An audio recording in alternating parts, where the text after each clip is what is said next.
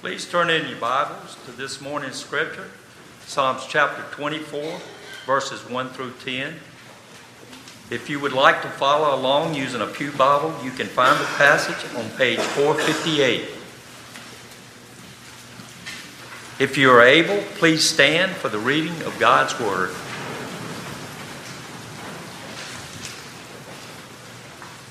The King of Glory. The earth is the Lord's and the fullness thereof, the world and those who dwell therein. For he has founded it upon the seas and established it upon the rivers. Who shall ascend the hill of the Lord? And who shall stand in his holy place? He who has clean hands and a pure heart, who does not lift up his soul to what is false and does not swear deceitfully. He will receive blessing from the Lord and the righteousness from the God of his salvation. Such is the generation of those who seek him, who seek the face of God of Jacob. Selah. Lift up your heads, O gates, and be lifted up, O ancient doors, that the King of glory may come in. Who is this King of glory? The Lord strong and mighty, the Lord mighty in battle. Lift up your heads, O gates, and lift them up, O ancient doors, that the King of glory may come in. Who is this King of glory? The Lord of hosts. He is the King of glory. Selah. Psalm twenty-four with verse one through ten. This is the word of the holy and inerrant word of the Lord. Please be seated.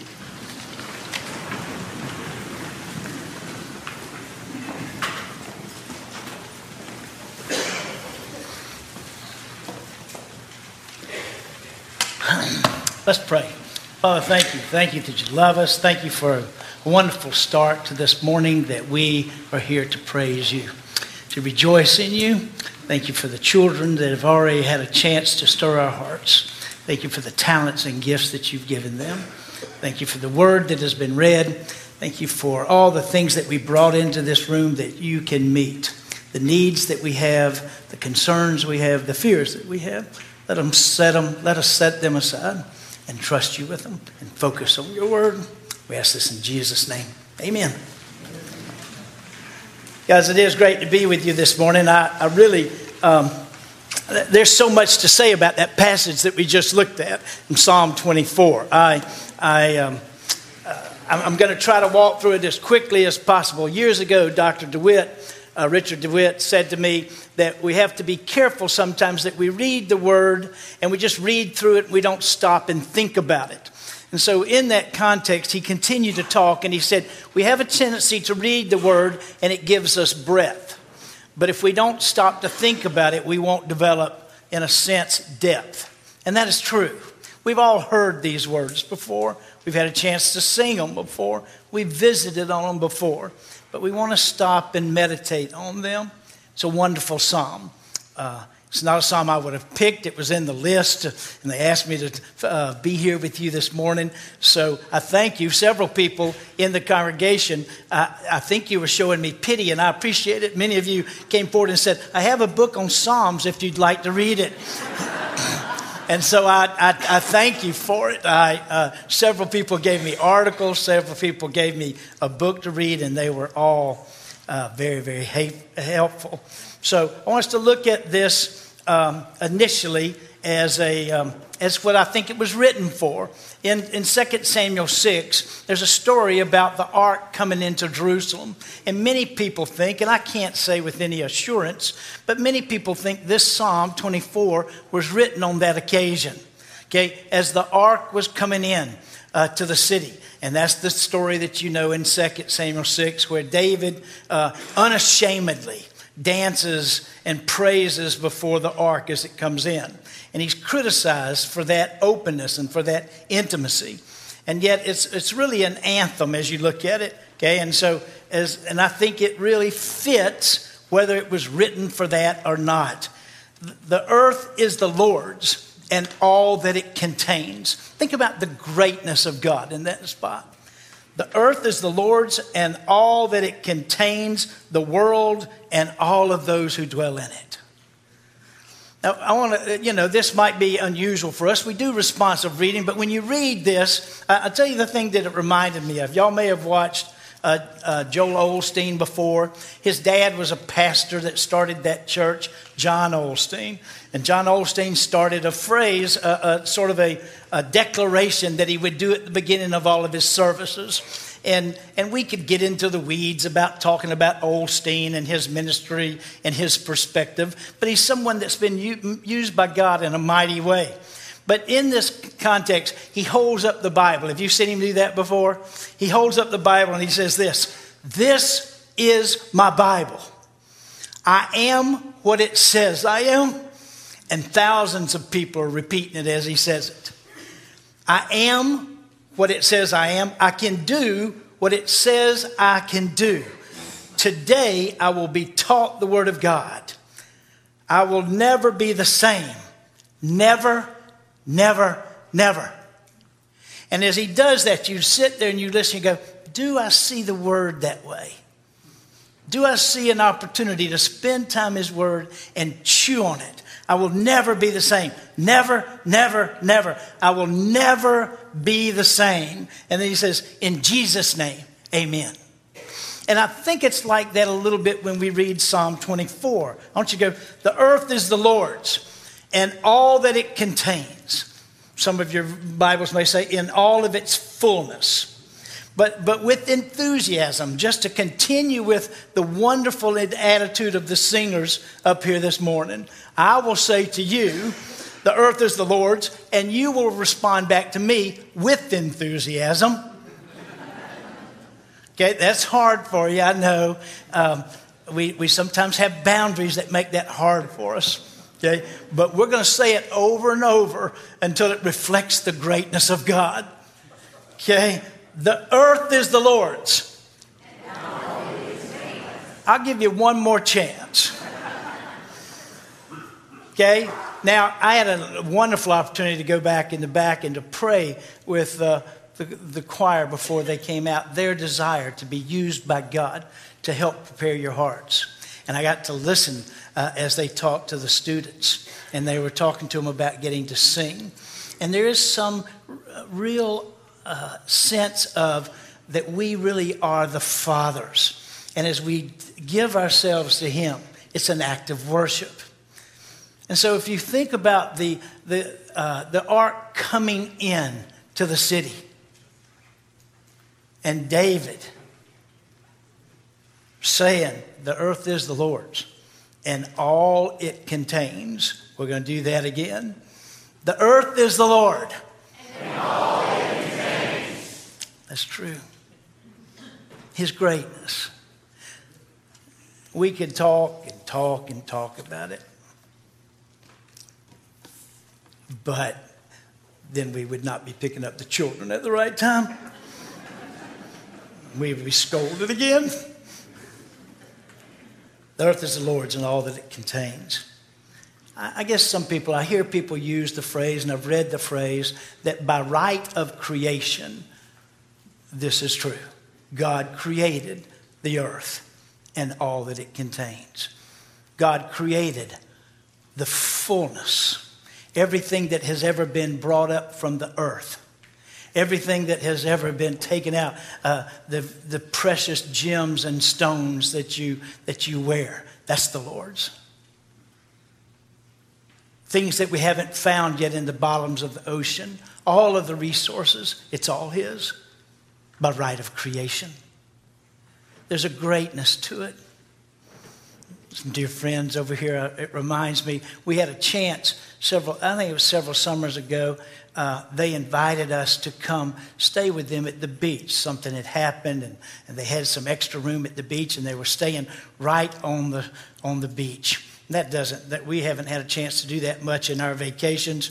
And so when they invited us to come, it was a wonderful time, and they allowed uh, for my son and, and our precious Hannah to come with us. And so she was asleep as we got to, to Fripp Island. But the next morning when she woke up, we stepped out onto the deck. And when we stepped out onto the deck, the ocean was from here to those doors. And so she looked at it.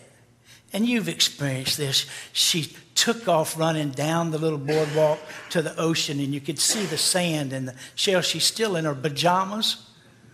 And, and so turtles had come up. It was just an unbelievable thing. And she hadn't seen the deer yet that walk around on Fripp Island that she called reindeer. But she came back up on the deck. I'll never forget it. And she said, "Pops, all of this is ours." And I went, "For four days? That's true, honey?" But really, when God says that, it's true. What she said was right. God created all that and gave it to us for our enjoyment. She was so accurate in that respect. So when we read this, I would like to stay on this for a long, long time. Most of my conversations are with people where it's it's my rights, my rights, my rights, my all that. And I'll go, gosh, you know, uh, we only have rights by God's allowance. You know, you know. Remember in, in Matthew and in the Gospels when Jesus is being tempted, and remember uh, Satan tempts Jesus, and as he tempts Jesus, in one setting he says, "I'll give you all the kingdoms." I think at that point Jesus could have turned to him and said, "You can't give me those. You don't own those." But in a sense, Satan is the little god of this world. But anything that he does is only by God's allowance, because God owns it all. The earth is the Lord's and all that it contains, the world and all those who dwell in it. For he has founded it upon the seas and established it upon the rivers. Imagine he was, uh, imagine he was making reference back to Genesis one, that on the third day, God created the firmament cre- and, and he placed it, it within the water. I don't, I don't know how he would know that except by the, by the Holy Spirit and the remembering upon Genesis one. You'd sort of think it was the other round, way around. But he knew God's greatness. The earth is the Lord's, Yahweh's, and all that it contains. The covenant-making, covenant-keeping, relational God, the God that brings us near. He says, "This is all mine." Then if we move on down, it goes to a question in verse three. Who may ascend? And I'm, I'm just going to call this God's gathering. Who may ascend into the hill of the Lord? And who may stand in his holy place? Years ago, um, some of you know the story. I was in seminary. It didn't look like seminary was a uh, fit for me, although I felt like God had called me there. It just, uh, I wasn't mature enough. Uh, I, I, don't, I don't know. Uh, I, owned, I owned one book. I owned the Bible when I got to seminary. I felt my library was a little incomplete as I spent time with other seminarians. And I had a couple of conversations with some people, and right away they said, "You're in the wrong seminary. You're an Arminian." And I, I said, I, the way you said that, I should be irritated, but I'm not sure what that means. I'll go look it up. I'll get back with you. And so, but in that context, okay, um, I had an opportunity. I got invited to come down to Spanish River Church in South Florida uh, to finish uh, a degree there, to work under the mentorship of Dave Nicholas and Larry Crabb and some godly men, Dan Allender and Reggie Kidd, wonderful men of God. And so as I was there, we, they sent us down to visit with Jim Kennedy because he'd done E E at that time, and, and it had been incorporated. It was being purchased as an evangelism um Um, um, training uh, class, and, and you learn how to share the gospel. And it starts with two questions, okay? And it's been used all over the world. And so it starts with two questions, and you know them. And it says, uh, uh, have you come to a place in your life where you know if you died, you would go to heaven? It's a great question. The second question is this. If you were to stand before God and he were to ask you, why should I let you into heaven? what would you say? Now, in that setting, you get a lot of different answers, but that's exactly what is happening here. In two questions, okay, uh, really sort of in the in the poetry of Hebrew, uh, two questions exactly. It's sort of saying the same thing. Who may ascend to the hill of the Lord? And who may stand in his holy place? Who has a right to be gathered with the Father? A right that he gives us and provided for us. And then he gives us an answer. And you, you see the answer. And as you look at the answer, you're going, ugh. It, it, it makes me squirm a little bit when you read the answer. Does it not you? Uh, I'm going, ugh. Now, I go, we know the rest of the story, but coming from David's perspective in the Old Testament, under the Old Covenant, the answer had a moral foundation. And as you looked at this, it has three parts. He who has clean hands and a pure heart. He who has not lifted up his soul to falsehood or to idols and has not sworn deceitfully. He shall receive a blessing from the Lord and righteousness from God of his salvation.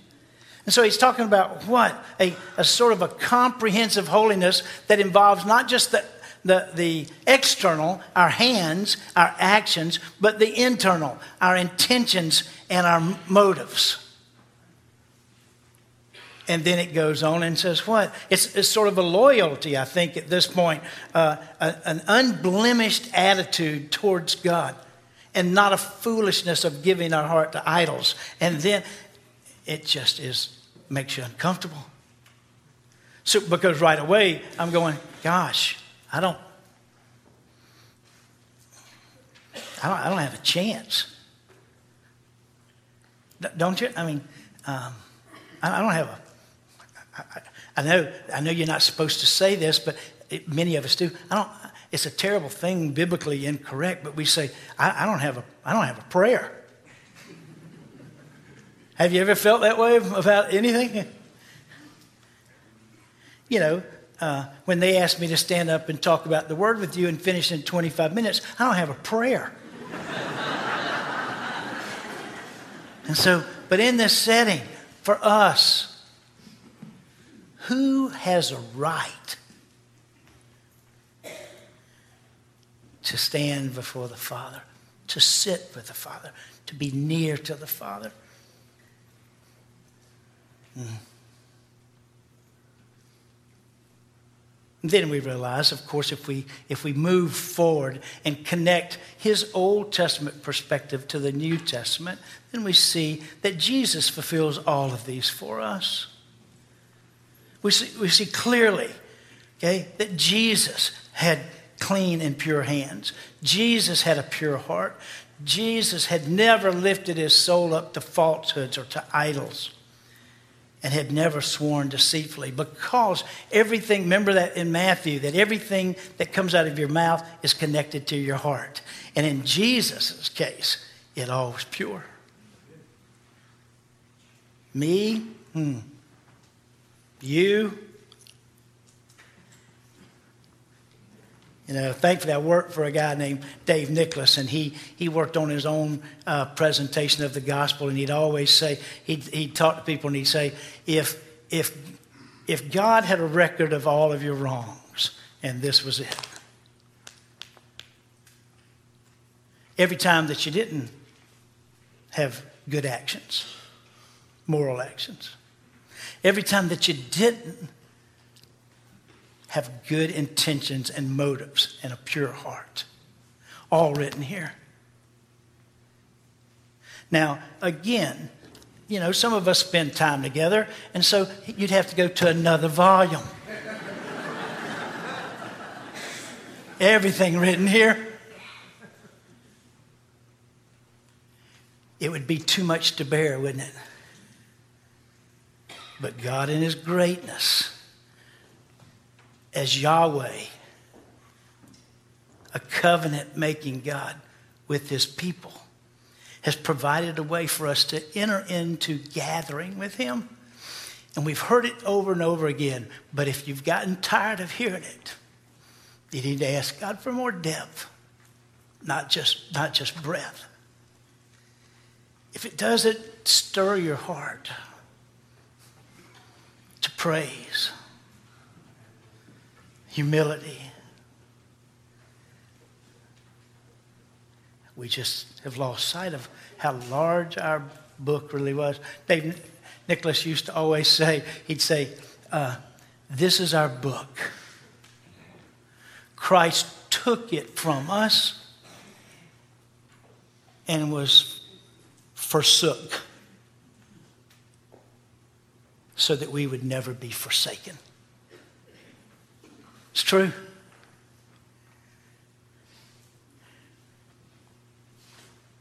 The gathering.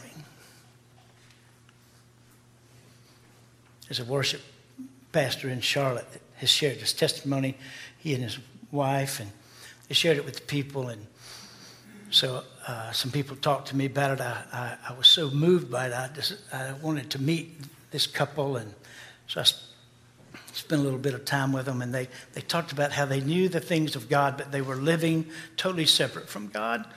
And this young man, his father was a pastor, and as he got towards the end of his life, he was uh, he was weak and barely could speak, and some of the disease had taken away his his ability to, to communicate. And so he was writing things on pads and sharing it with his loved ones as God was preparing to bring him home.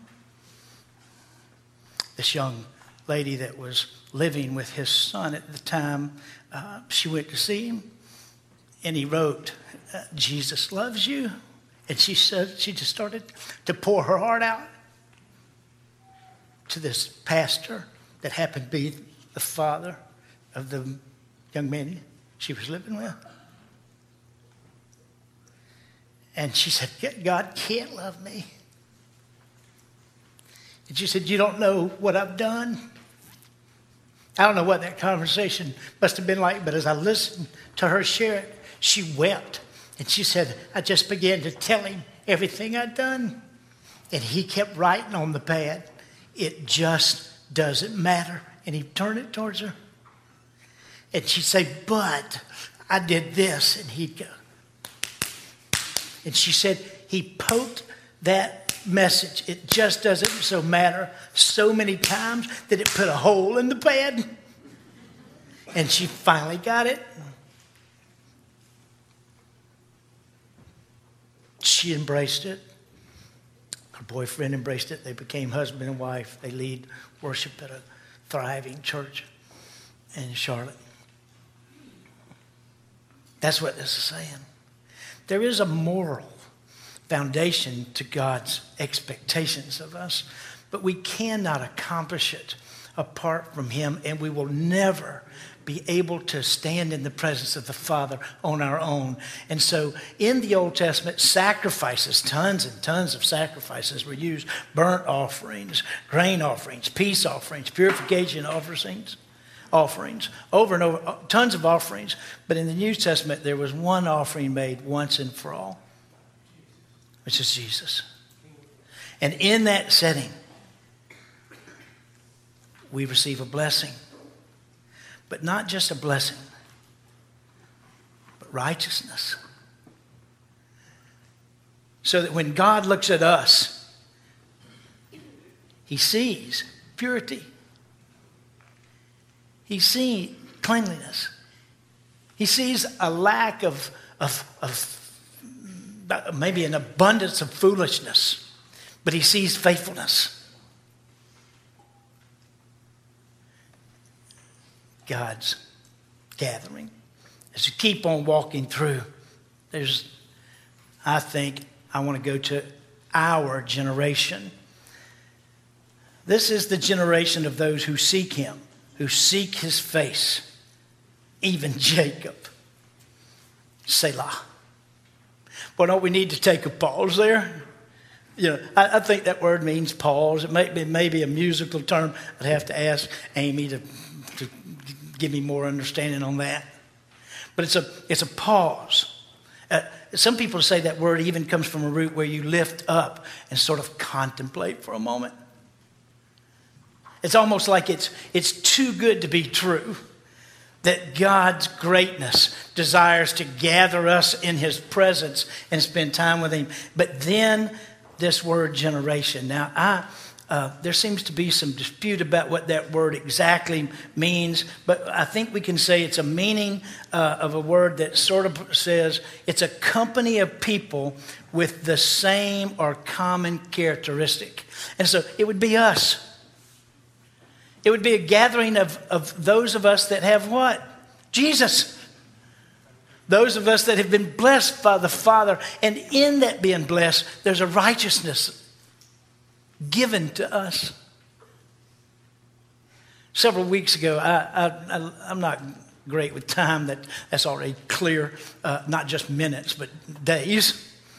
Weeks, I, I lose sight of things, but but uh, several weeks ago we, we had a chance to, to make notice of and celebrate uh, thirty-nine years. Is that the thirty-ninth anniversary? Was that, wasn't that? How long ago was that? Help me, I, you can tell me. Okay, it was wonderful.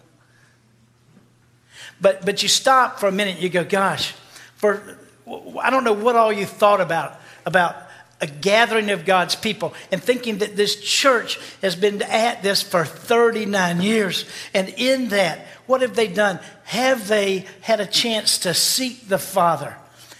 Not just seeking, but pursue eye contact with him. Not just be around him, but want to see his face, to see his smile. That's what this is about. To behold his beauty. We've had a chance on Wednesday nights to be walking through some some of the Psalms together, and I'm I'm thrilled uh, to be with you. But remember, we did Psalm twenty-seven this past Wednesday night, and that's the passage where it says, "One thing I ask," in Psalm twenty-seven. Y'all know the answer. But one thing I ask is to what? Dwell in the house of the Lord. Behold his beauty. Meditate on his word. In verse four, verse eight.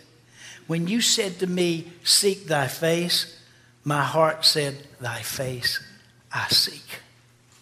What a great thing. I, I'm in a, I'm in a sport where everybody's clamoring to get an autograph all the time. It, it always makes me laugh um, because the guys are in a hurry. And, and I don't know what they do with those autographs. They go back with them to their friends and go, I'm, I'm friends with this guy. I don't know what they do with them. I met this guy, but but we're, they're there to race. They're not, you know, and, and, and many of them are kind, don't get me wrong, and they understand that they get to do what they do because fans uh, enjoy them. But they don't, they're, they're, they're, they're working. Okay, and so in the in, so they'll walk by, and, and one of the guys that's sought after the most for an autograph, he's walking as fast as he can go, and people handing him things, he's signing it. He's just signing it. He, he, doesn't, he doesn't make eye contact at all. He's just walking as fast as he can go. I saw a person one time going backwards, trying to get him to sign something, and they backed into a trash can and fell down. And so he, I, I don't think he saw it. I think if he'd seen it, he would have stopped, but he just kept going. And so I, I helped this person up, and they had a little uh, car that they wanted uh, this guy to sign. And I said, stay right here. So I, I ran him down, and I said, hey, uh, someone risked personal injury to get this signed. And you, you need to sign this for them. And he, of course, signed it. But again, when one of these people, and then you know, uh, lots of entertainers come, and people are the same way about them. But but when the person actually makes eye contact with you, and then they say, sure, you can, I'll take a selfie with you. There's there's some sort of uh, intimacy in that, isn't there? Certainly beyond backing into a trash can. So for us, what he's saying here is don't don't just gather.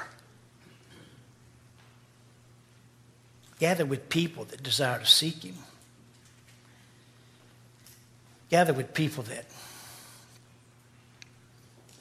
want to see his face. Gather with people that are part of a fellowship that does that, wants that. Then we have to ask ourselves, am I Am I that person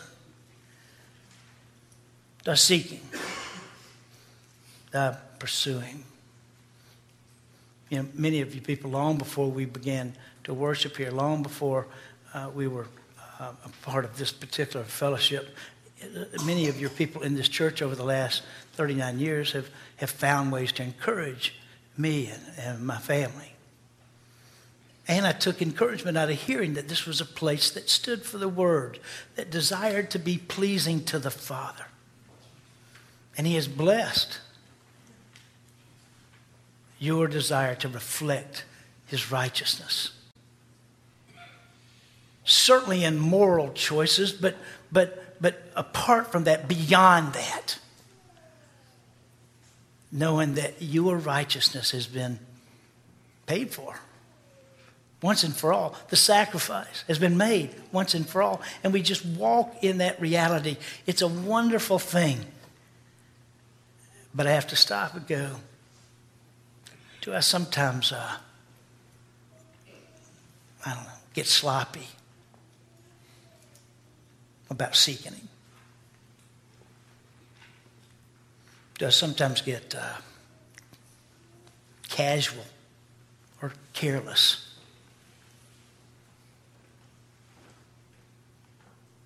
In praising Him for the righteousness that He's given. Do I sometimes take it for granted? Because I've been doing this for a long time.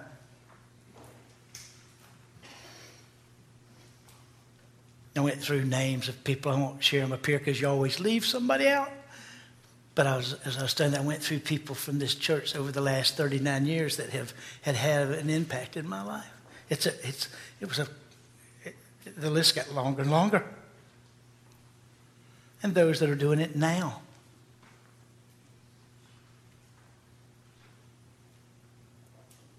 For each other. So I guess we would say to ourselves, hey, wouldn't, wouldn't we like to be a part of the the next thirty-nine years,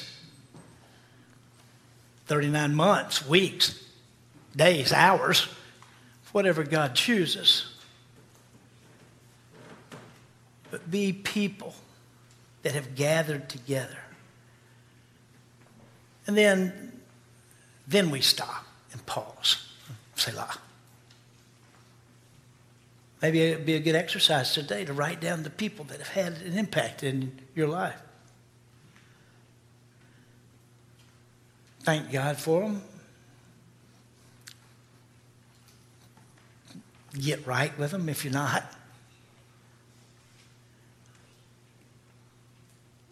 Because we all have had the, the book taken so that we won't be forsaken ever again.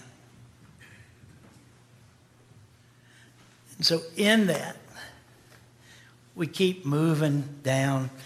And again, I'm just trying to share this in a way that you'll think about it in a fresh way. I, I know that we stop and spend all morning on just His greatness. I know that there's wonderful things just in the answer to that question, who can gather with the Father? And and I I know the weeds that are there. Uh, I'm I'm with friends. I, I actually over a period of time learned the difference between those that were uh, in the Armenian camp and those that were not. And at some point you want to stop and go, listen, we can discuss the weeds later. Do you know Jesus? Do you know His sacrifice for you? I'm not saying that all those things to discuss aren't important. I think they do create depth.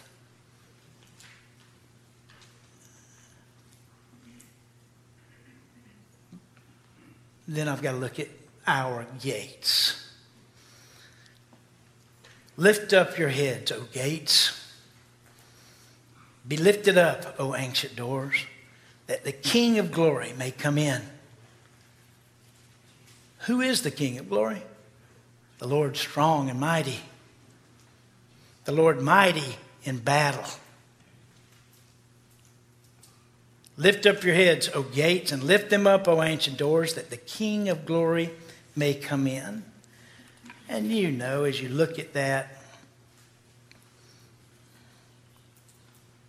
you know, sometimes I, I forget God in his choosing of us.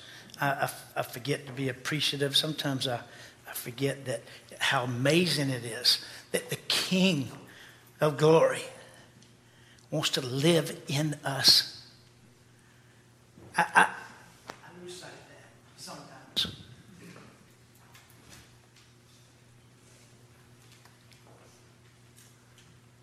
Then I go back to the gate. I, you know, I didn't watch a lot of it. Some of you did, and I'm, I'm thankful that you did uh, because you've told me all about it. But, but uh, Queen Elizabeth's death, and and all of the all of the magnitude of that, and the and the celebration, and the and the beauty of the pageantry. But it was interesting that I'm studying this passage, and it and it and it pulls you back into a time where there were different values and different priorities and different experiences, just like as we looked at her seventy years of reign. You've seen it, and, and I'm thankful that Franklin Graham, Graham has just sent something out that they're going to do, uh, sort of a show, a documentary on Billy Graham's relationship with her. And, and we ought to all watch that and pray that it be used by God. But it was interesting on national television to watch the things of Christ be, be spoken so boldly from across the sea. And, and, and it made me wonder, um, gosh, what, what happens here that we're so afraid to be that bold? Then they ask one of her best friends, uh, married to her son, so they ask her, what do you think she'd like to be remembered for? And the young girl was woman was almost offended on television during the interview. She said, well, her faith, of course. What a, what a wonderful response. I mean, she could have said her jewelry, of course. That's what I'm thinking. The fact that she spent a lifetime, she grew up as, as a queen. Her faith, of course. But it paints the picture, doesn't it? This paints the picture. You can't help but think about what it means to draw near to God. You can't help but think about that David, as he would lose, as he would win battles, would come back in, and he would have to ask for them to lower the gate for him to come into the city. And it would always be the same thing. There would be a knock on the door, and the person would say, "Who is there?" And can you imagine what it was like going, "King, the king." Oh, oh, oh, oh. And you put it down right away. But you watch this, you know, all the people talking about who would be with her funeral and not be at her funeral. And then you realize there's so many, there's just so many seats in that cathedral. And then, you know, all the conversations about where everybody was sitting, how far back they were on what row, all that kind of stuff. And I go, gosh, dog, we need a little Jesus here in our reactions to this. But for us, you can't help but think about Revelation three twenty, that the Lord, what? Stands at our door and does what? Knocks. He stands at the gate of our hearts and knocks. It's amazing, isn't it? Think about it. The greatness of God, and he comes to our heart and knocks. I, you know, I'm thinking, kick the door down. But he gives us an opportunity to respond to what he's already caused to be stirring in our hearts. Because we were dead, he made us alive. He has conquered the enemy in our heart forever. And he knocks. We open the door, it says in Revelation three. And we have a king inside of us. Not just on the outside, but in us. James four says, if we draw near to God, he will draw near to us. And then ironically it says, cleanses our hands, purifies our hearts. Don't be double-minded, but humble ourselves in his presence.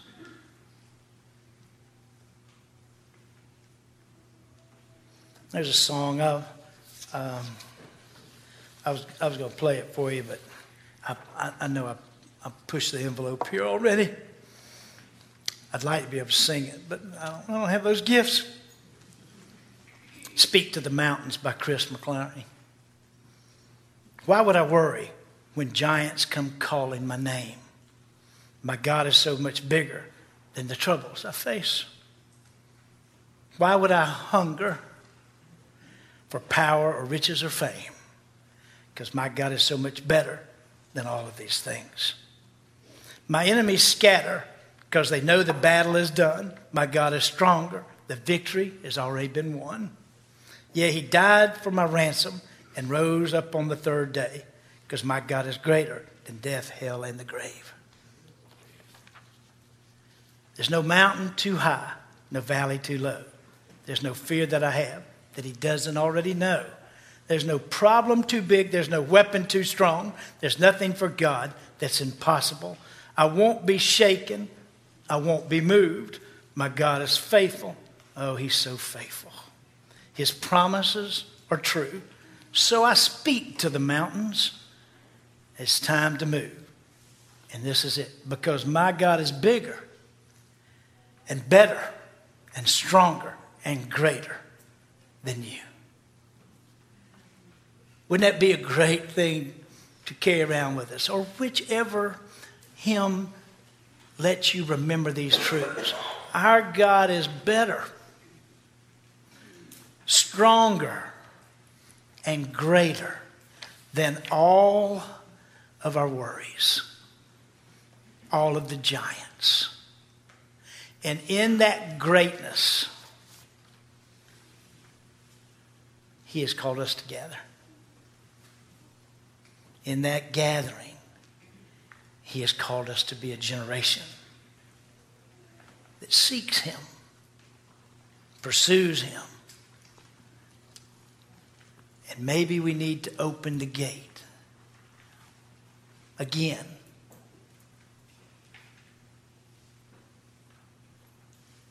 And in the opening of the gate, we experience God's glory. Verse ten. Who is this King of glory? He is the Lord of hosts. He is the King of glory. It brings to your mind that passage in First Kings twenty-two, verse nineteen, that says, I saw the Lord sitting on his throne.